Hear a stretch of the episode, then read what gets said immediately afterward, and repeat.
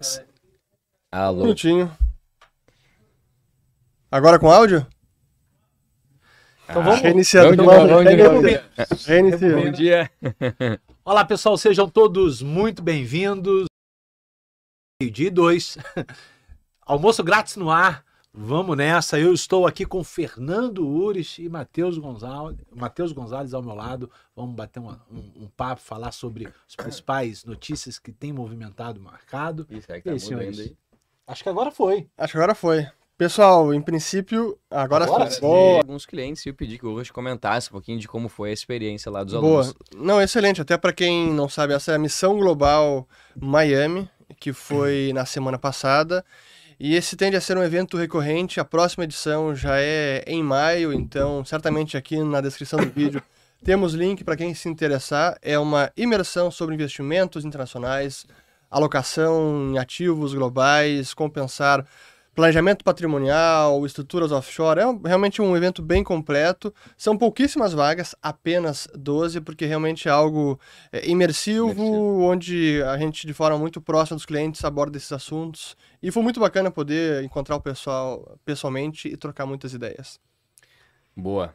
É uma demanda que vem crescendo investir no exterior, né? Se a gente olhar num passado não, não muito distante, eram poucos os investidores e a grande maioria olhava muito para essa estrutura, uma estrutura offshore, ou seja, era aquele investidor mais parrudo, com mais grana, mas hoje investir lá fora já está ao alcance praticamente do pequeno E investidor. tu sabe que esse mês, é, na realidade, desde novembro, é, dá para dizer que desde novembro a demanda tem aumentado bastante.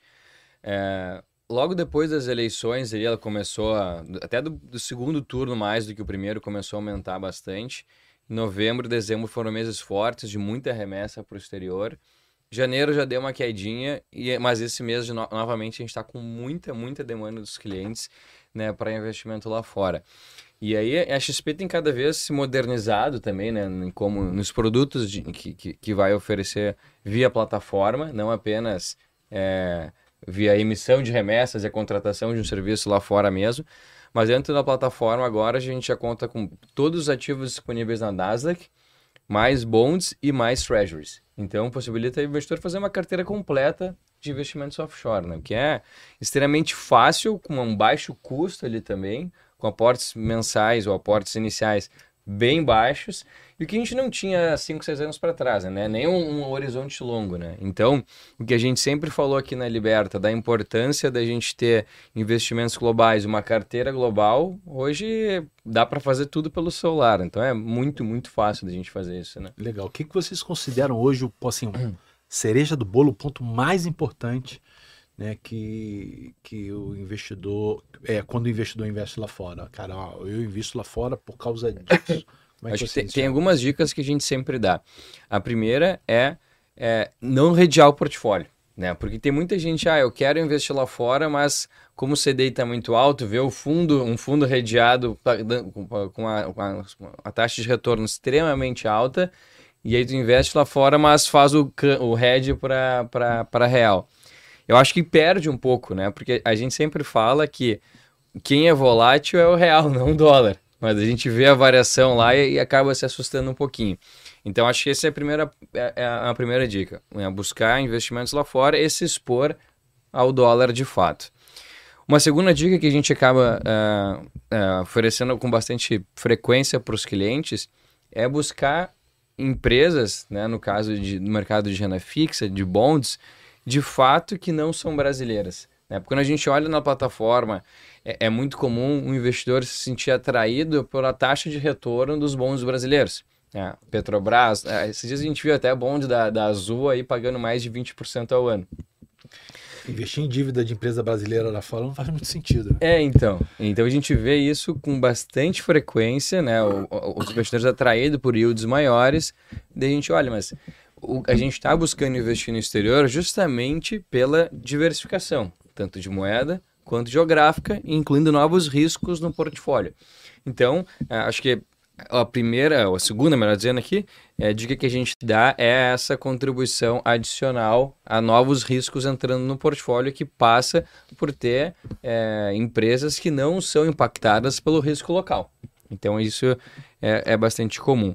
E, e, e aí para, vamos assim, aquele toque final que a gente tem, diz, na, na, tem dito na recomendação do portfólio é que a gente ainda prefere investir mais em renda fixa lá fora. Né? O Rush disse na nossa última reunião, uh, penúltima agora, né, que a gente teve na semana passada, a reunião de comitê de investimentos, é, que depois de muito tempo a gente tem yields positivos e atrativos lá fora, nominais, né? Então a gente tem yields bastante atrativos lá fora. É, não precisa a gente se expor em risco demasiado para ter retornos bastante interessantes. Então mesmo as treasuries eu vejo como uma excelente oportunidade para a gente se expor. Então, a, o que a gente tem recomendado mais são bonds de empresas AAA com durations não tão longos, né? dado também esse cenário de possivelmente, né, o Fed deixou uma certa porta aberta aí para talvez ter mais algum aumento de juros, né?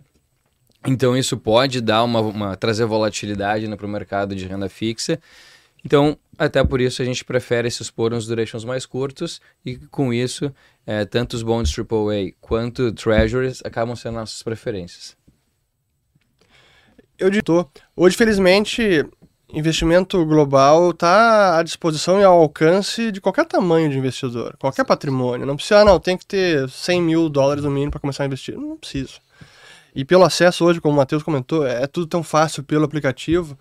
É, você olha no aplicativo, mas realmente o investimento global via a XP, ele, ele tá, está acontecendo uma remessa, você nem sabe. É uhum. tudo clicando, tudo mas por trás está havendo essa diversificação geográfica, o dinheiro é mandado para fora, você acessa ativos nos mercados globais e começa esse processo que é fundamental e não é um trade, não é, ah, vou ganhar no câmbio agora, cara. Isso é, é investimento para toda a vida. Essa do câmbio, eu, eu, eu, percebo que é o, é o desconforto de muita gente. Ah, mas o dólar tá caro, o, o dólar não sei o quê, e, e, e sempre tenta fazer umas comparações que elas não são, não, não, não, não, são reais. E eu sempre falo, se você tem o hábito de estar tá sempre investindo, estar tá sempre aportando, naturalmente tu vai fazer um preço médio de câmbio ao longo do tempo. É Por exemplo, cada dois meses eu mando uma remessa, invisto num bonde, algum ativo lá fora. Perfeito. Cara, ao longo do tempo, de 5, 10 anos, cara, eu tô fazendo um preço médio. Não tem que se preocupar. Isso é natural e as pessoas ficam querendo acertar. Ah, não, vou esperar o dólar cair mais um pouco. Só que aí o dólar não cai, o dólar sobe mais um pouco. Aí ele deixou de comprar. Eu deveria, deveria ter feito naquela hora. Uhum. Não fiz. Agora, se voltar, eu faço. Aí ele não volta. É. Não, e, e, aí a pessoa e, e, e, é muito comum assim, a gente deixar aquele dinheiro em tese esperando ali para o câmbio voltar e surgir alguma outra oportunidade, algum outro ativo, ou até mesmo gastar o dinheiro e de fato não fez o investimento, né? Então a gente vê assim, vários casos desses semelhantes aqui. Então, de fato, assim, a disciplina né, de fazer o investimento, o aporte mensal em todas as classes de ativo ela é importante, né? Mas especialmente quando a gente está falando de algo mais volátil que é o câmbio, é importantíssimo a gente ter uma disciplina de compra independente da, da, da, taxa de câmbio de fato, né? Porque o importante, quando a gente está olhando para o portfólio, é se, se aquela classe de ativo corresponde àquele percentual desejado. Então, se eu, no desenho do meu portfólio, eu tenho que ter, sei lá, 20% de investimento exterior, que seja um número arbitrário aqui. Uhum. Vamos fazendo palatino e vamos chegar nesses 20. Né? Depois a gente vai ajustando conforme é, as rele releituras de mercado. Né? Exato. Você falou de taxa de juros, né? Possibilidade de aumento da taxa de juros, continuidade da, da, da, da do aumento da taxa de juros. Aqui no Brasil também tivemos semana passada, né, tanto lá como aqui, decisão né, de taxa de juros. Dá um resumo, como é que você enxergou esse, esse, esse cenário? O que você acredita que é a cena dos próximos capítulos, principalmente nessa, nessa, nessa briga entre executivo e, e Banco Central? O que, que você acha, Matheus? Boa, vamos lá. Então, acho que é, o Haddad disse que o comunicado foi duro, né? Que o tom foi, foi duro demais, acima do que ele gostaria que tivesse, que tivesse acontecido. Eu achei extremamente técnico como vem sendo todos os últimos comunicados uh, desse time de, banco, de, de, diretores do Banco Central. Né? Uh, foi mantida em 1375, né, salientando bem que uh, o que de fato está orientando né, a decisão de política monetária do Banco Central é a meta de inflação de 2024. Né? O objetivo ele não está sendo atingido por enquanto, pelo contrário, né, cada semana de Boletim Focus tem se revisado para cima as projeções de, de inflação para 2024. A projeção do próprio Banco Central se elevou em relação à última ato do Copom, o último comunicado do Copom, o que mostra indicativos de que a gente não deve ter uma redução de juros tão rapidamente. Várias casas né, estão nessa mesma linha, né, dizendo que, olha, a probabilidade de um corte esse ano é praticamente inexistente, né, e a probabilidade de algum corte no próximo ano é sim factível, mas o que precisa ser esclarecido é como que vai ser o fiscal do país a partir de agora. Né? O Banco Central atribui uma, uma, uma, grandes partes do texto dele, do comunicado, a esse fator e, de fato, é o que precisa ser dito. Né? Porque a gente está trabalhando todos os modelos econômicos, né, prevendo de que a gente vai continuar, ou pelo menos deveria ter, superávites primários que vão né, reduzir uma pressão é, de, de aumento do endividamento. Agora, se isso não acontecer, se o endividamento continuar aumentando, que é a projeção do Boletim Focus, né? E se a gente tiver é, sucessivos déficits primários, isso vai causar mais pressão, especialmente no dólar, e a gente vai ter uma inflação mais alta e, por consequência, a gente vai ter que ter juros mais baixos, juros mais altos, perdão. Tá todo, todo mundo, todo mercado, todo mundo esperando, em, tá em compasso de espera em relação a esse arcabouço fiscal. Vocês é. acham que vem coisa boa daí? Suspende a pergunta e o mistério no ar, eu já respondo. Mas, só complementando do comunicado do Copom, assim, foi um, uma cutucada no governo. Sim. É, claro que usando de um palavrado bastante técnico, não discordo em nada, mas foi percebido como uma cutucada porque essa incerteza já virou uma piada, né? Assim, então, um cenário tragicômico, honestamente falando. Aí, respondendo a pergunta, que arcabouço? É, que âncora? Que regime? Ah, não, vai ser semana que vem até sexta, é depois da China, agora não vai ter China. A Simone Tebet dizendo que vai agradar a todos. É. Honestamente, se, se fosse agradar a todos, já teria sido. Já teria vindo. Já teria né? vindo. Assim, o fato, é que, tem... o fato de não agradar a todos, tá especialmente aqueles que querem gastar mais, é que ele segue sendo negociado. E o Lula está enxergando que um arcabouço fiscal, como deve ser um arcabouço fiscal, ele representa uma camisa de força, porque deve ser uma camisa de força. É um atestado de que os recursos são escassos, não tem dinheiro infinito e, e é preciso a responsabilidade. Precisa de responsabilidade tem que elencar, elencar prioridades. Só que o Lula não quer isso. Eu diria que hoje ele é a principal figura, porque ele é o líder da nação, e ele quer gastar mas a gente não tem dinheiro para isso, não temos esse, não, não podemos nos dar a esse luxo.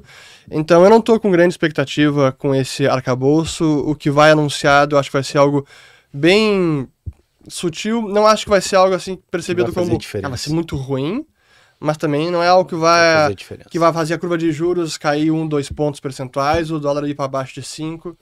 Eu acho que a gente vai é, ficar nesse. Acho que tem alguns pontos assim.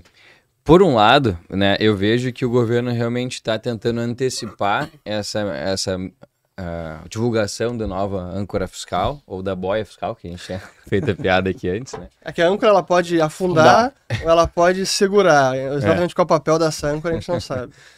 E estão tentando antecipar, então, é, a priori deveria ter sido até no final do primeiro trimestre ali, né? Porque era, era o objetivo, né? Para que já a LDO desse ano, ou melhor, do ano que vem, já fosse divulgada né, com, as, com o novo regime. O que daria já para o governo, um, se houver um espaço adicional para gastar, que já cumprisse é, o mais breve possível. Né? Então, até a Simone Tebet fez elogios públicos aí ao ministro, né, o Haddad, que pelo rápido trabalho que deveria estar tá, tá fazendo para poder né, já fazer a, essa nova regime da LDO aí para o próximo ano. Quem diria Haddad, fiador da estabilidade macroeconômica Agora, esse que é o problema que assusta bastante, assim, né? Porque é, o que algumas fontes têm especulado aí é de que é, esse nova, essa nova âncora fiscal ela seria muito pautada é, em ter um regime fiscal que fosse flexível junto com a política monetária. Então, à medida que a política monetária ela está mais expansionista, a, o regime fiscal ele fica mais leve, digamos assim, para o governo é, poder gastar mais. Mas à medida que a, a política monetária fique mais contracionista, a âncora fiscal ela fica mais pesada e o governo deveria também gastar menos, né? Em tese, faria sentido, né? A gente ter fiscal e monetário andando em conjunto, o que na prática não é nem um pouco do que a gente está vendo agora. Então, assim, é, essas, todas essas dúvidas que, que o próprio governo joga no ar que contaminam as expectativas e por isso que a gente tem visto semana a semana um aumento da, da perspectiva de um aumento da projeção de inflação para o próximo ano e a gente traduz no mercado, né? A gente vê a bolsa é, caindo muito mais aqui no Brasil do que lá fora, Sim. os juros subindo muito mais, enfim, isso tudo é reflexo de decisões que estão, indecisões que estão na mesa, né? Dizendo. Eu percebo muito que existe uma narrativa sendo criada de que a crise, todo esse problema, ele tem um, um protagonista, que é o Banco Central. Só que se a gente for olhar o Banco Central, a política monetária, ela é ela não é o protagonista, ela é coadjuvante. Ou seja, ela olha para o fiscal, vê que o fiscal está todo cagado e fala: ó, a taxa de juros é essa. E a mensagem que a gente tem é a taxa de juros no atual patamar, 13,75, você falou, com possibilidade, talvez, de até se elevar. Uhum. Nesse cenário de 13,75, como que fica a bolsa? Né? É, é, é, como se fosse bolsa de freio de mão, freio de mão mas bem, bem puxada. Bem puxado, a é. gente fala muito não só no almoço grátis, mas nos nossos outros eventos, de que ah, a bolsa tá barata, Ibovespa tá, tá, tá atrativo, mas como sobreviver no médio e longo prazo se a gente tem uma taxa de juros extremamente elevada? Como é que vocês enxergam a bolsa nesse cenário? Cara, é, é, é bem difícil, assim, né? Especialmente... Vão bater 100 mil pontos ou não bater 100 mil pontos? Pois é, a festa de 100 mil pontos, só se tivesse toda semana, vai ter alguma, né? É tipo aquele dia da marmota, assim, todo dia, os 100 mil pontos. Não, agora tá indo pra baixo, agora depois tem que é. voltar. assim, quando a gente olha para, vamos lá, a nossa bolsa em especial é formada por quase, quase que dois setores, né, Panão, que é, que é bancos e commodities. Então, quando a gente olha para bancos, os bancos de varejo, de certa forma, acabam sendo beneficiados com juros mais altos. Só no Brasil que isso acontece, né? Em todo lugar do mundo, o juro alto é ruim para banco. Aqui no Brasil, nossos bancos sabem operar bem juro alto, então acaba sendo positivo. Para os bancos de varejo, quando a gente olha mais para bancos de investimento, eles acabam sofrendo Sim. um pouco mais porque há menos negócios. Desacelera é, a economia. Há menos negócios fazendo no, no, no, Brasil, né? Há menos emissões de empresas, há menos compra e venda de empresas, enfim, há menos emissão de dívida. E aí, quando a gente olha para esse segmento de emissão de dívida, né, que é um importante componente até da gente conseguir prever como que as empresas estão eh, investindo, né? Porque elas estão tomando dinheiro, provavelmente elas vão estar investindo a gente já vê uma desaceleração muito forte das empresas emitindo dívida nesse primeiro trimestre. Então, assim, tudo bem que a gente olha para uma, uma, uma, uma, janela um pouco mais longa, se a gente compara 5, tipo, 6 anos para trás, a, a, emissão que teve agora é maior do que de 5, 6 anos para trás. Mas se a gente olha para uma média mais curta, de 3 anos, esse ano começou bem mais fraco. O que indica que as empresas não estão investindo, né? não estão tomando dívida para investir, ou se ou eh, se estão tomando alguma dívida é para eventualmente trocar por alguma dívida mais cara, que ocorreu até quando a gente viu com Bombril, Pizza Hut, empresas aí que fizeram esse, essa, essa reciclagem da dívida ali. É que com esse juro, tomar dívida nesse patamar para investir, cara, conseguir investir e ter um retorno Tem que positivo... ter um negócio da China, né? Esse é o problema. É. assim, é... claro que a taxa de... Falando, respondendo para a questão da bolsa, se a gente olhar a taxa longa, ela tá mais ou menos estável, mas num patamar bem elevado. Ah, olha, NTNB, dá uma esticada, vai para 6,5, um pouquinho mais, volta. Já está num patamar bem elevado. E não tem se elevado mais. Então, pela parte de juro longo, não tem havido tanta mudança para a bolsa. Então, eu diria que já está a bolsa precificando esse juro maior que desconta muito o valor dos ativos. Mas esse juro muito elevado e a taxa básica, que é o overnight, a né, taxa diária, para nossa economia é muito ruim porque a nossa economia ainda é toda pós-fixada.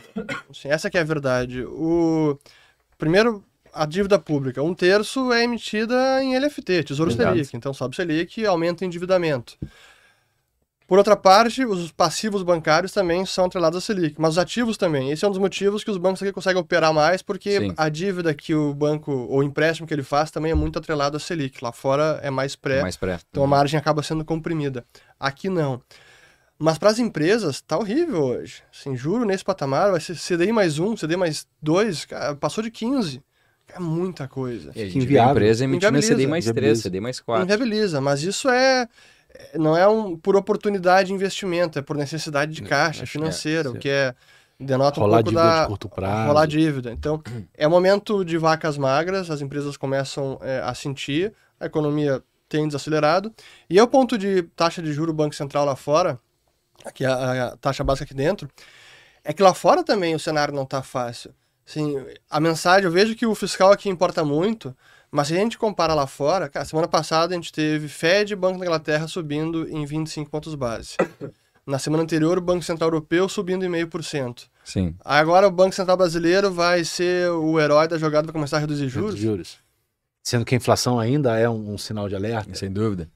Não é fácil. Não é, É. não é. E aí, só para só pra completar o raciocínio, então, assim, acho que bancos talvez seja ali o banco de varejo, né, que tal, talvez possa ganhar dinheiro. Agora, a outra parte, commodities, né, a gente tem visto um declínio forte de todas as commodities, seja energética ou seja as agrícolas. Com exceção da, da, da pecuária, que subiu bastante de fato, na verdade, do preço do gado, né, quando a gente olha para para ovinos, é, é, como é que chama? Suínos. Ah, suínos e, e- e frango não tá, não, não tá subindo tão forte. Então, é, essa parte de bolsa, né, especial Petrobras e que também tem impactado por out- outras questões políticas e Vale, também estão puxando para baixo. Então, assim, não dá para ser tão otimista assim. Né? A gente tem alguns fatores, poucos, né, com casos de bancos que, que empurram para cima, mas em linhas gerais não tá, não tá muito fácil. E a gente tem visto também o varejo né, sofrendo muito nesse momento agora, construção civil também sofrendo né, com, com juros altos. Então, assim, é, não tá muito Tá fácil. para difícil. Tá é. difícil. Agora, agora, quando a gente olha para o buy side, gestores de fundos, etc., claro que o momento está difícil, mas na maior parte dos gestores é de oportunidade. É, verdade. Sim, claro que se a gente olhar no curtíssimo prazo, a bolsa vai bater 2023, sei lá, 120 mil pontos, 125, difícil de acreditar. Mas alongando um pouco mais o horizonte, é possível que a janela atual, com esses preços, muitas empresas bem descontadas, seja uma ótima oportunidade. Mas é preciso ter, vislumbrar Um esse. Um pouco mais de estômago, assim, né? mais esto- e também pensar no longo prazo. Perfeito. Assim, a não, a não ser que você ache que o Brasil está. A próxima parada é a Argentina e Tá depois de é a abismo, Venezuela, né? aí realmente zera Brasil, vai embora. Mas se não é o caso, é oportunidade. É, eu vi um gestor de fundo falando dessa questão de zerar Brasil, porque aqui, cara, no, no curto prazo não vê muita não vê muita solução. Mas eu concordo com o que o Uri falou. Eu acho que tem ativos baratos, devem permanecer baratos. Eu não estou vendo movimento de alta, muito pelo contrário, devem permanecer ou ficar mais mais barato. Mas eu olho assim, a gente tem que ser otimista, né? A gente tem que olhar para a bolsa, empresas que são referências no setor, empresas que não têm endividamento alto, empresas Perfeito. que têm uma boa geração de caixa, que têm uma boa gestão operacional do seu próprio business. Tem várias e eu acho que a gente pode sim estar tá, tá olhando com a bolsa com O stock picking ficou mais importante agora, né? Exato. Não é, ah, vamos, com... vamos fazer uma alocação, comprar um monte de coisa e botar para dentro. Tem vai, vai acabar tendo dificuldade. É questão de preço, né? Preço importa. Então, Sim, vamos- Exato. Sempre. Cara, vamos- a Petrobras é um bom negócio? Cara, depende do preço. Quanto é que tá ação agora? Tá, chegou a dois reais? Não sei Não, quanto é dois que tá reais foi na mínima Na do mínima. 2014, 15, É, pra baixo. Vamos ver aqui agora. Mas, cara, se olhar a Petrobras, que é uma empresa estatal, que tem, tem sempre influência do governo. Que e já agora, negocia com desconto histórico já quando a gente negocia com compara com, os players internacionais. Exatamente. Nesse momento, está numa tendência de maior interferência política. Lula e ministros voltam e meia falando em reformular a governança da Petrobras e tudo mais. Mas dependendo do preço que a ação chegar, mesmo com esses riscos, Uhum. talvez já vale, a pena. Exato. Então, é é uma questão de preço. De novo, se você não está vislumbrando Venezuela, tem oportunidade aí, tem dinheiro, tem dinheiro na mesa. Ah, se não me engano, a estimativa de dividendo yield para esse ano, claro, se na- nada mudar, era, Sim. era quase 20%. É. É.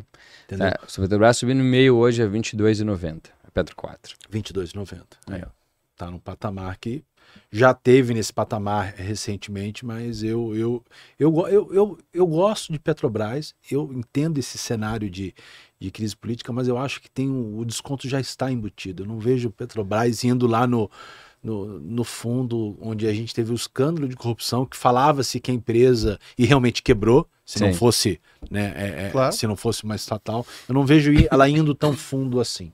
A não ser que mude. Cara, mude alguma coisa, entendeu? Mas eu, eu, eu vejo que as mudanças recentes na empresa foram justamente para impedir que esse cenário do passado voltasse. Então eu acho que o governo atual ele gasta muita ficha se quiser pegar a Petrobras e trazer ela para 2014 de novo. Eu acho que não, não, não, não vai acontecer. Vai ficar nesse, nesse tiroteio, igual a gente está assistindo agora, né, em relação ao, ao, presidente do Banco Central. Cara, eu pois a gente não estica uma corda é. que eu vejo que é desnecessária. O que, que vai mudar? Não vai mudar, entendeu? Vai mudar quando ele sair e vir o próximo. O próximo é a indicação do, do, do atual governo. Aí, aí realmente muda. Mas em relação a esse, eu acho que tenta esticar a corda e, e, ir minando pelo cansaço, de repente o cara fica puto e pede para sair. Essa é a expectativa, sem dúvida alguma. É ele pedir para sair. Porque por, pela via política, não tem base em Congresso para mudar a lei de autonomia do Banco Central. Exatamente. Esquece. Ah, por incompetência, porque não atingiu a inflação, então eu poderia. Hum, também precisaria passar pelo Senado, Exato. não é tão simples. E o desgaste político. Mais não, o desgaste político. Não é. Então, por mais que Lula, PT e seus aliados mais radicais estejam colocando o alvo na cabeça do Roberto Campos Neto, pela via política legal vai ser difícil tirar ele. Então vai ser ganhar no cansaço. Exato. As notícias semana passada, atrasada, é que havia até uma movimentação aí de organização de protestos dos mais militantes para colocar a seu pichuleco lá do, do Roberto é, Campos Neto. É, ah, é o alvo, né? É só se realmente ele pedir as coisas, ele encher o saco e dizer, quer saber? Obrigado. Mas, mas, tem, mas tem um ponto aí. É, tem gente boa no mercado, né? Que afirma que também tem um erro, né? É, atual da própria CMN ou do CMN em manter a taxa alvo de juros tão baixa. De inflação. De inflação, perdão. A taxa de inflação, a meta de inflação tão baixa. O que vocês acham disso? Você acha que realmente vale, faria algum sentido levantar essa discussão? Não, nenhum sentido. É uma. A nossa meta de inflação já é bastante flexível. Assim, aqui agora, esse ano é 13,25%, para o ano que vem seria 3%. Só que nós temos a tolerância de 1,5%. Então é 3,25 que pode chegar a 4,75. Nenhum país desenvolvido tem uma meta tão elevada. Até essa conversa, ela acaba ganhando público, alguns adeptos, mesmo lá fora o pessoal discute se não tinha que ser uma, uma, meta mais flexível, mais tolerante. Acima que, de 2%. Que 2% né? já não estão alcançando. Mas não precisa mudar essa meta para dar espaço ao Banco Central mudar a taxa de juros. Que esse é, esse é o objetivo. Ah, vamos ter uma meta mais, mais alta, a gente pode passar os juros agora é, é um atalho que possivelmente seria mais contraproducente, porque se realmente muda a meta, o efeito na prática poderia ser o exato oposto, de perda de confiança, pior das expectativas eu, eu, eu, e o juro até disparar. Eu ia colocar esse ponto. Vocês acham que vocês não acham que se você começa a mudar a meta, você começa a dar espaço para uma entrada de uma gerência política para falar, não, muda a meta aí, porque aí você consegue trazer Total. a taxa de juros. Aí fica um negócio meio que, ah, a gente que decide aqui como que a gente vai fazer, não, não, não fica um negócio mais técnico. Eu acho que pode passar exatamente essa mensagem. Assim, olha, a gente... Gera descrédito, gera desconfiança. Já que opa... a gente não vai chegar na meta, vamos mudar a meta. Pô, isso não é nem um pouco interessante em, em termos de condução de políticas Exato. públicas, né? Então, Exato. concordo com vocês. Vamos pegar algumas perguntas aqui. Vamos. Pessoal que está em casa, a gente vai pegar algumas perguntas. Se a gente pulou alguma, repete, por favor. Vou pegar a primeira aqui do... É... É, já, eu tinha algumas perguntas para cima que eu... Acho que essa aqui era boa. É. Bom dia, é, Gabriel Sonvar. Bom dia. Com relação ao varejo, Americanas, Magazine Luiza, Casas Bahias, os juros nesses valores não complica justamente essas empresas? Exatamente. Eu acho que todo varejo ele é impactado, porque o varejo ele precisa se financiar. As lojas né? Todas as empresas de varejo acabam se financiando. E quando você tem uma taxa de juros elevada, é, o, as despesas financeiras praticamente impactam de forma relevante na margem da empresa. E isso aí você tem é, você tem um lucro espremido. Não sei o que, que vocês. Você, tem alguma varejista que vocês enxergam como. como Olha, é difícil, assim. longe que... desse, dessa contaminação de cenário de crédito e juros? Assim, o, o, varejo é um setor que ele é amplamente impactado por as, as variáveis macroeconômicas locais. Então, aumento de taxa de desemprego é ruim para o setor. Aumento de inflação é ruim para o setor aumento de taxa de juros é ruim para o setor. É, então, esses, esses fatores já colocam, ou já trazem menos atratividade para o investimento nesse, nesse tipo de empresa. Somado a isso, a gente tem aí a questão das americanas que também afastam um pouco os investidores né, de buscar se, se, expor a esse tipo de ativo. Eu não acho que a questão das americanas seja um problema sistêmico, eu acho que é uma falha para ser mais suave aqui no termo, né? É, da empresa em si, né? Acho que é um, é um erro grave, né? Dos, de quem fazia a gestão da empresa, né? O, mas não é um problema que o setor é, tem enfrentando, mas naturalmente por questões psicológicas os investidores acabam generalizando e, e saindo desse tipo de investimento. Agora, é, sempre foi um setor com margens bem mais apertadas. Se a gente pega as próprias americanas, sempre trabalhou com margens muito baixas. E como um setor extremamente cíclico, com margens apertadas, nesse momento acaba ficando bem mais delicado. O que, que tu acha, hoje? Tem alguma, alguma alguma coisa a acrescentar nessa, nessa Eu não sou fã de varejistas, então eu não, não, não invisto diretamente em varejistas é, no Brasil. Mas, sem dúvida que isso acaba gravando, assim, mas é uma Sim. questão do ciclo também. É. é. Assim como no início do ciclo, quando tem mais crédito, o juro está mais baixo, elas são beneficiadas. É, nesse fim de ciclo, uma alta de juros nesse patamar acaba prejudicando, é, é inevitável. É. Perfeito. É, eu, eu percebo que o, o, crédito ele fica também mais criterioso. Esse caso de Americanas foi emblemático, né? Claro. Então, assim, o, o crédito fica mais escasso não, não, e as empresas acabam sofrendo para rolar, rolar suas dívidas. Vamos lá. É, tinha, uma outra, tinha uma outra pergunta aqui em relação, acho que pega um pouco daqueles episódios lá nos Estados Unidos. É uma pergunta aqui sobre se os fatores externos, crise bancária, que o Copom mencionou no comunicado, se teria sido é, esse o fator dominante na decisão de agora. Eu não acho que foi fator dominante, mas assim denota o um momento delicado da crise bancária mundial. É, alguns dizem que não é uma crise ainda, pode ser que não seja, mas Pô, duas das maiores quebras da história bancária dos Estados Unidos aconteceram nas últimas duas semanas. Então não é pouca coisa. O maior banco suíço foi fundido com o segundo maior banco, o terceiro maior com o segundo maior. Agora são os maiores da Suíça e dos maiores do planeta, o quarto maior da Europa. Sim. Então que há algo relevante acontecendo no mundo financeiro, nos bancos, está acontecendo. E aí tem a ver com essa alta de juros muito rápida e numa intensidade que não se via em 40 anos. Exato. Depois a gente até pode entrar nesse assunto. Mas com relação ao Banco Central em si, foi um fator, não acho que ainda foi dominante. Acho que a questão doméstica ainda tem mais peso. Concordo com você. Falando de banco, Deutsche Bank. Pois é, então, sexta-feira teve um sell-off ainda, né? O papel chegou a cair 12%, fechou com uma queda de 8%, né? É, é um banco que tradicionalmente ele tá pela bola 7. Há anos que ele vem ali cambaleando, né? As últimas. É, o último ciclo, vamos dizer assim, né?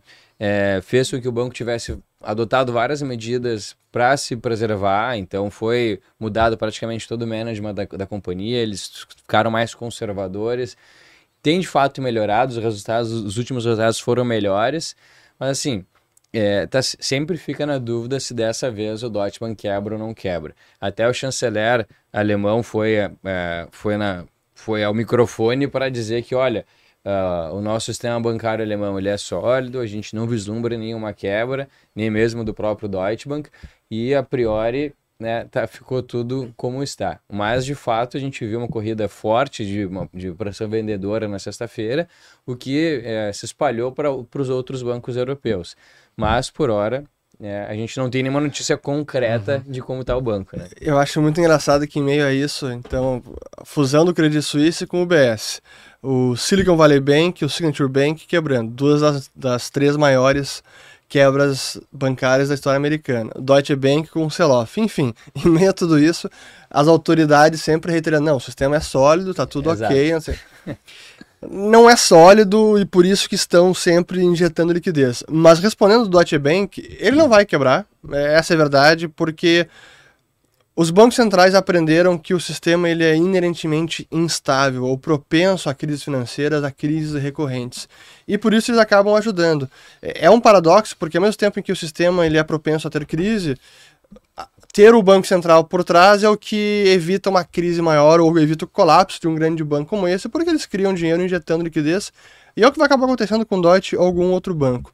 Mas sobre o Deutsche Bank em específico, de fato, ele vem cambalhando também. Era durante muito tempo, não sei se nos últimos uh, 18 meses aí, ele ainda era o banco mais alavancado do planeta, mas Sim. durante muito tempo, na última década, ele foi dos mais alavancados. Olhava patrimônio líquido em relação aos ativos totais, era muito pouco patrimônio para tudo que ele para o tamanho desse banco. Então já era arriscado. Mas é curioso como para atividade bancária os extremos são muito ruins quando a gente fala de taxa de juros. Sim. Nesses últimos 13, 14 anos, a Europa um teve taxa de juros negativa uhum. ou em zero praticamente 100% do tempo. E esse extremo também é muito ruim para o banco. Se vocês analisassem os relatórios anuais dos bancos europeus, praticamente todos sempre elencavam como uma das grandes dificuldades do modelo bancário no momento o juro negativo, o juro em zero. Porque o spread é muito pequeno, já não uhum. tem margem financeira. Então é ruim para o negócio do banco. Mas agora o oposto também é ruim. Aí o, banco, o, o juro sai de zero vai para 13,5 em 12 meses, também aí já gera um prejuízo nessa margem financeira.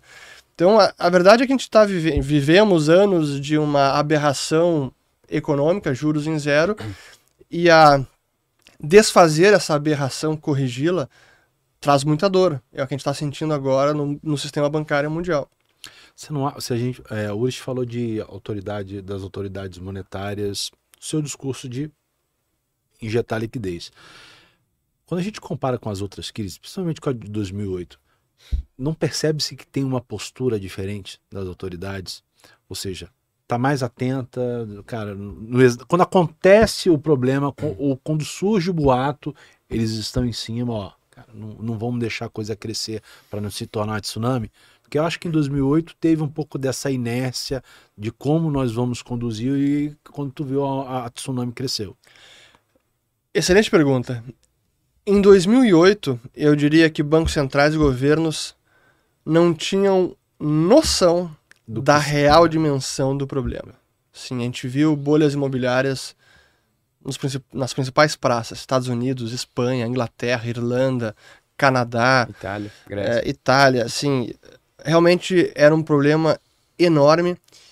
E naquele momento, por ser uma bolha imobiliária, era um risco de crédito para os bancos, porque eles estavam, eram, digamos, os mo grandes motores uhum. da bolha imobiliária, ajudaram a inflar a bolha, mas eles também estavam expostos, tendo empréstimo, tendo ativos, as hipotecas subprime, mas não apenas subprime, outras hipotecas. E aquilo tinha o potencial de arrastar o, mundo financeiro para o colapso, porque a economia global para uma depressão, porque realmente era um problema enorme para os bancos, mas era risco de crédito, eram as hipotecas. E aí os bancos, não, os governos e bancos centrais ainda estavam, digamos, com o freio de mão um pouco puxado, tipo, cara, nacionalizar bancos, a gente não pode fazer isso. Isso aqui é capitalismo, é livre mercado. Como assim o Estado vai intervir, vai socializar tudo isso? Não dá. Então, como é que a gente resolve isso sem ultrapassar essa barreira? Isso era um, um divisor de águas, é um, foi uma quebra de paradigma nos Estados Unidos, na Europa também. A Irlanda garantiu todo o sistema bancário, os bancos foram nacionalizados efetivamente da noite para o dia, por isso o, o Estado lá acabou quebrando na crise financeira de 2008 2009. Mas ainda assim havia algum, alguma relutância em, será que a gente vai realmente fazer tudo isso agora? Como é que a gente resolve esse problema? Então, fizeram uma série de pacotes emergenciais, compra de ativos, injeção de liquidez e conseguiram conter a crise com uma enorme intervenção. E na minha avaliação, já houve ali uma semi-nacionalização do sistema, a gente já pode dizer isso. E de lá para cá, eu diria que eles estão sim mais atentos e com as ferramentas de socorro mais à disposição. Tipo, Exatamente. o que tinha que ser mudado na lei foi mudado. Dado o que tinha de, assim, o plug no sistema bancário, cara, se aqui der problema, injeta liquidez aqui e vamos evitar algo maior. Então, sim, já, tá, já estão mais preparados para lidar com esses eventos.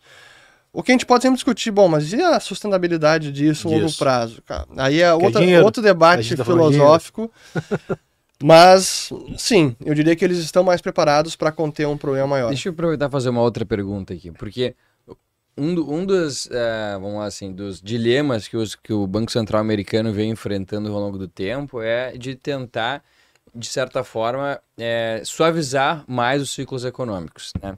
Então, to- todo o esforço que, for, que foi feito ao longo de muito tempo de deixar o juro mais baixo por bastante tempo é- era de incentivar a economia, porque não se tinha inflação, até surgiram outras novas teorias econômicas dizendo que, olha, pode imprimir dinheiro que isso de fato não traz inflação.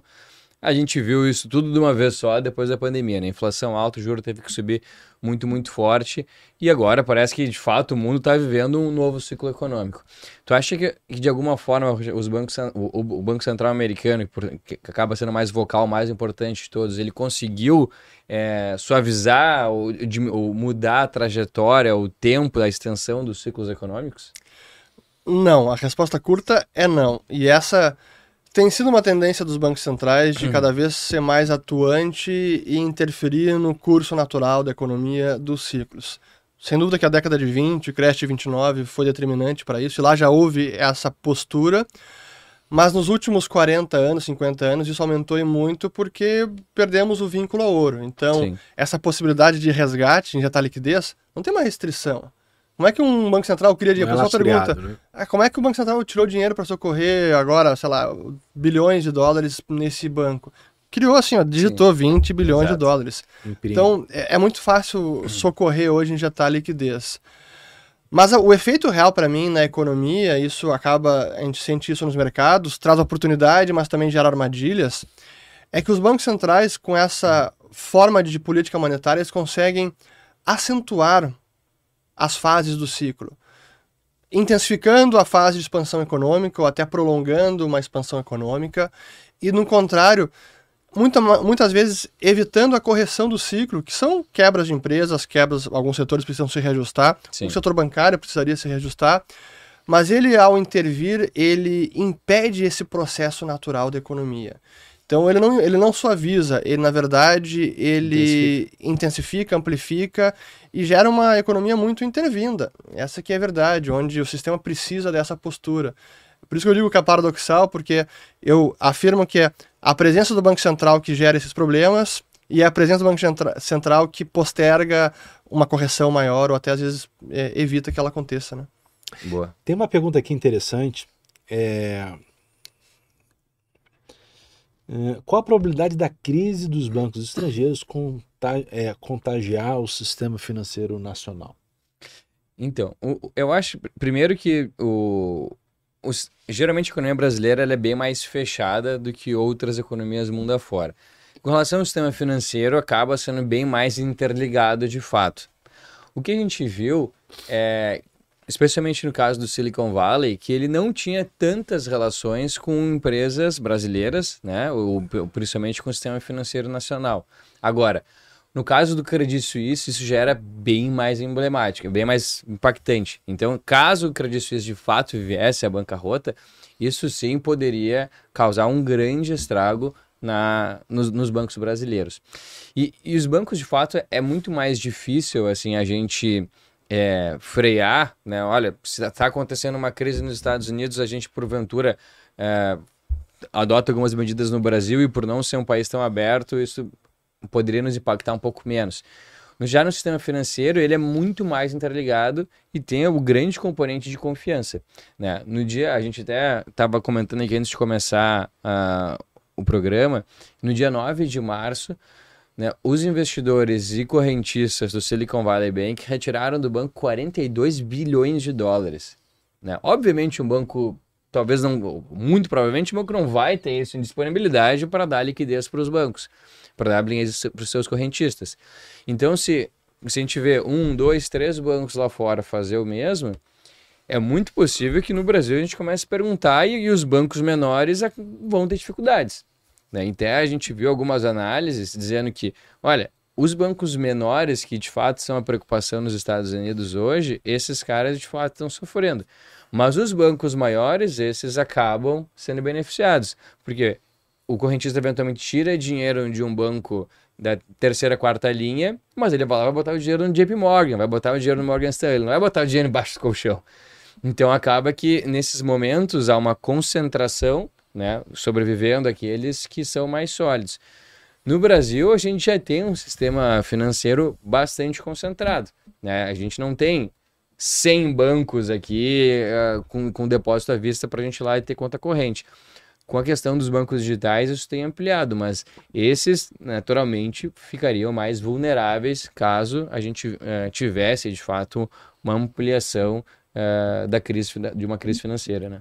Só para complementar, o impacto de, da crise lá fora nos nossos bancos eu acho que se dá muito mais via a questão de confiança, impacta papéis, pode ajudar a uma queda, impacta pela questão de política monetária, porque os bancos centrais acabam economia, socorrendo, né? economia gera. No setor mais economia. Aí daqui a pouco se a crise se intensifica, vão baixar a taxa de juros, isso repercute aqui no nosso Banco Central. Mas os nossos bancos em si, além da concentração bancária que o Matheus citou que é importante e que diminui o risco do sistema, porque os bancos já são grandes, vou tirar do Itaú, vou mandar para o Bradesco, Santander, etc.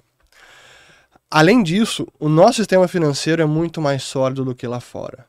Isso é um resultado de décadas de reformas bancárias, é resultado do Plano Real, que a gente teve o PROES, que saneou os bancos estaduais e pra, praticamente extinguiu os bancos Sim. estaduais, que eram bancos públicos, sempre quebrados, ou foram liquidados, ou foram adquiridos, ou foram é, comprado por, por, outro, por outro banco. E o Proer também, que saneou os bancos uhum. privados, porque foi o, assim, o, o processo acabou sendo traumático pós alta inflação, hiperinflação e com um plano real. E depois disso tudo, hoje a gente tem um sistema bancário que é muito mais conservador. Se a gente analisa o, o casamento de prazos ativos e passivos dos bancos brasileiros, é uma situação muito mais saudável do que lá fora. Sim. Os nossos bancos aqui, eles não se entram em aventuras como era lá fora.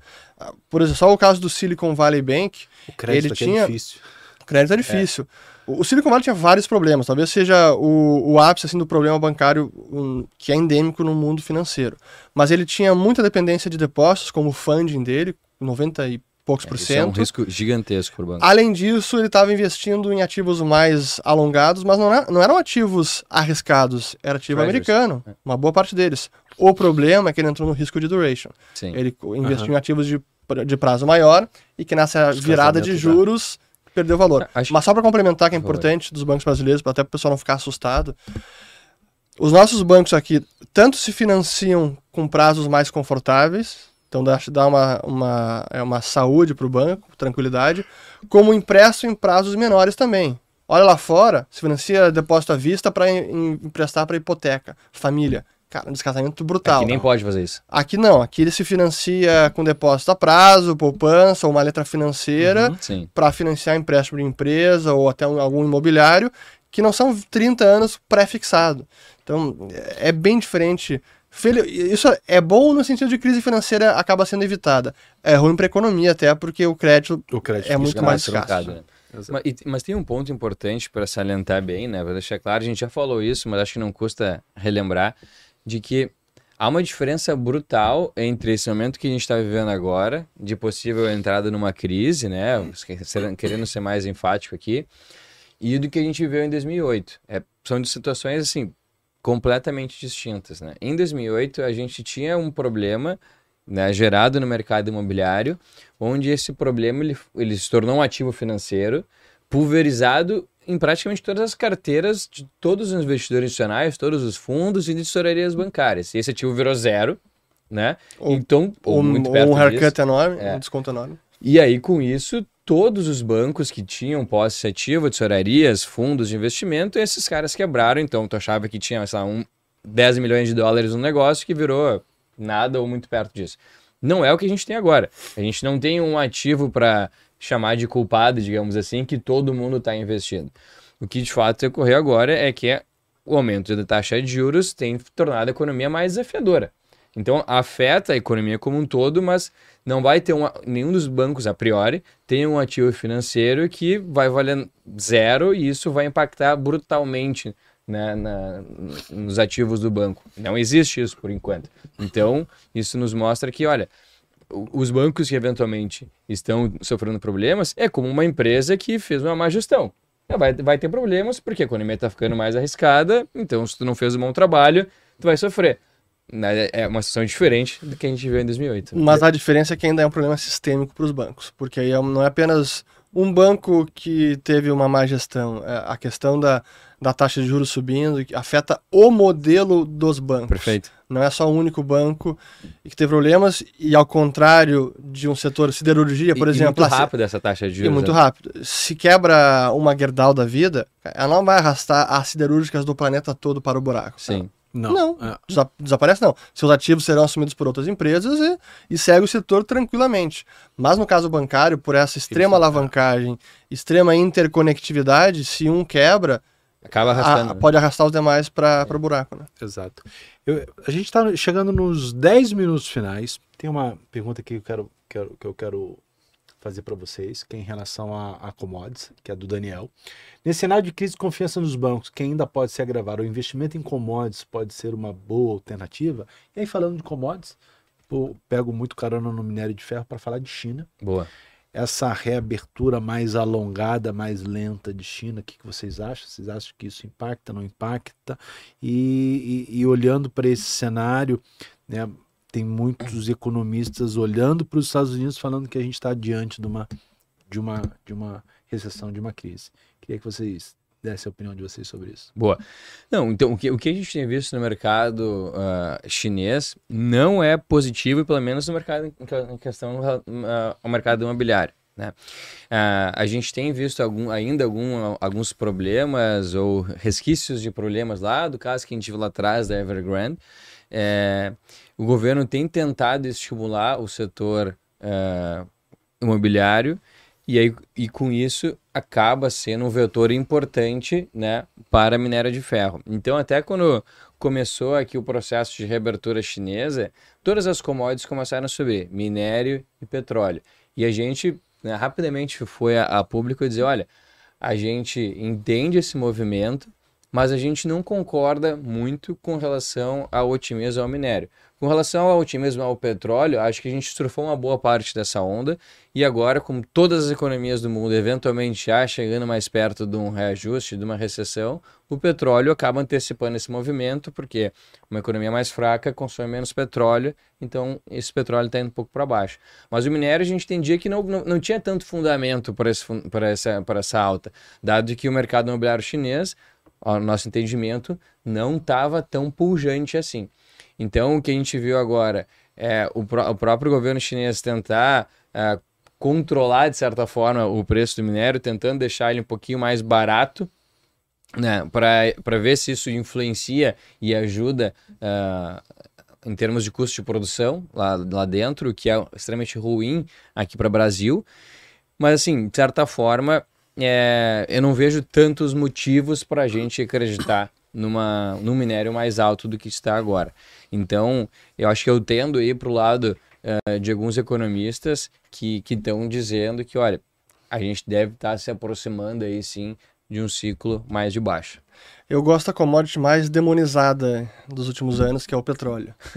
e e vendo que a gente está possivelmente à beira de uma recessão mundial, ou já estamos tendo uma recessão em alguns países, e o petróleo ainda assim está aí na casa dos seus 70 dólares, 75, é, para mim essa, esse é um, é, um setor que ainda vai prosperar durante muitos anos. Por mais, das, por mais que tenhamos as pautas ESG e problemas climáticos, o mundo necessita de petróleo para rodar. E até mesmo para levar adiante todos os planos de transição energética, nós precisamos de petróleo.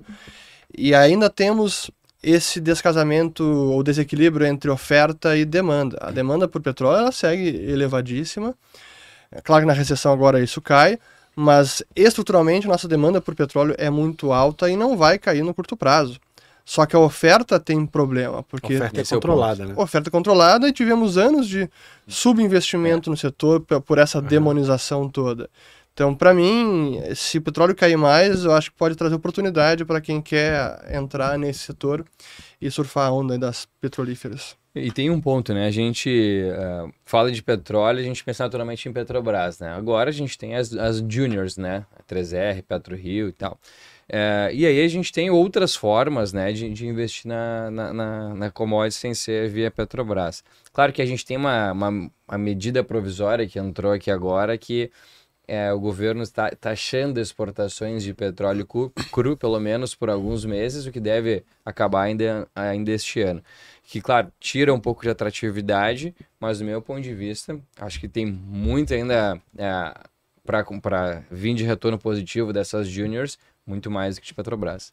Eu vi uma matéria falando que alguns traders estão reclamando em relação à liquidez do Bitcoin.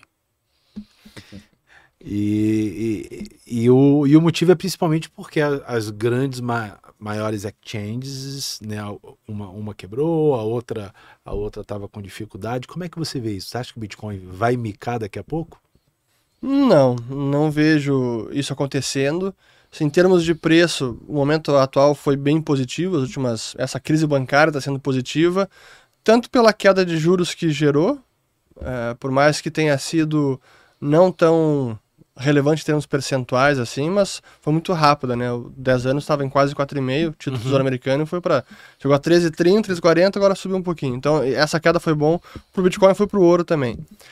É, a própria crise bancária, de certa maneira, Fomenta. reflete assim o como o Bitcoin é um ativo que não tem não é passivo de ninguém, então não tem risco de contraparte, não tem ninguém que quebra o Bitcoin. Perfeito. Claro que se você detém o ativo e guarda consigo próprio. Mas o risco hoje em dia que pode trazer volatilidade é o ataque regulatório que ainda está tendo. Assim, Uhum. é incerteza que às vezes se traduz em ataques, né? A própria quebra do Signature Bank, alguns mais adeptos de teoria de conspiração acreditam que foi uma quebra orquestrada porque era um banco que tinha exposição ao setor, então Sim. prestava serviços financeiros para as empresas desse setor. Eu acho que há um componente desse, pode ter sido um- uma espécie de ataque ao setor, mas a verdade é que a gente pode ver regulação ainda sendo nociva para o setor. Né? Então, a gente pode ver ainda volatilidade no preço por conta disso, mas não, não acho que isso detrata de nenhuma maneira do- dos fundamentos do ativo. Perfeito. Estamos chegando no final. Já que eu mencionei sobre traders, só lembrando, pessoal, agora na primeira quinzena de abril, mais especificamente do dia 10 ao dia 14, nós temos um evento que se chama Mentoria Traders.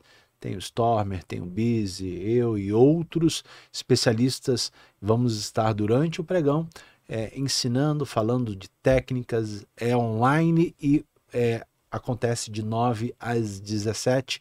Tem um link nas descrições. Quem tiver interessado, dá uma, um- clica lá e dá uma olhada. Boa. Chegando nos finalmente, senhores, considerações finais? Boa, eu começo daqui então. Bom, eh, assim, de linhas gerais, a gente acredita que vai ser um momento um pouco mais desafiador que a gente está vivendo, né? Ao, que- ao que tudo indica, a gente vai viver num Brasil ainda com juros bastante, bastante elevado.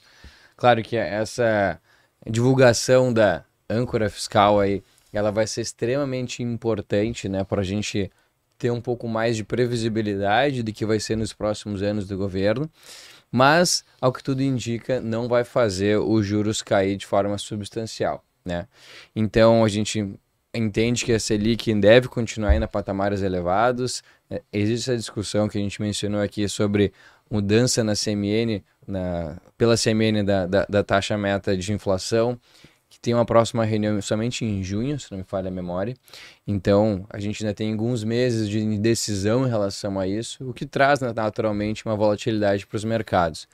Lá fora, a gente vê ainda com uma, uma possibilidade de ter um novo aumento de taxa de juros, né, conforme comunicado do FONC, mas o que, o que nos faz crer de que o investimento offshore ele é uma peça cada vez mais fundamental na carteira dos investidores. Então, se você ainda não tem e quer, quer, quer ter na sua carteira esse investimento, quer conhecer um pouco mais, não deixe de falar com a gente para ter um nosso auxílio em como fazer esse investimento na sua carteira. Então, acho que fica essa como a principal mensagem da nossa reunião. Perfeito. Urish? Boa. Não, só agradecer novamente o, o convite para estar aqui presencialmente e voltar ao almoço grátis. Bacana de poder responder esses temas aqui olho no olho. E agradecer também aos nossos telespectadores, todo mundo que está assistindo de casa, compartilhar também aqui o almoço grátis, se inscrever no canal da Liberta. E semana que vem vamos voltar com mais um almoço grátis. Né? Perfeito. Legal. Pessoal, vamos ficando por aqui. Espero vocês no próximo programa. Um grande abraço.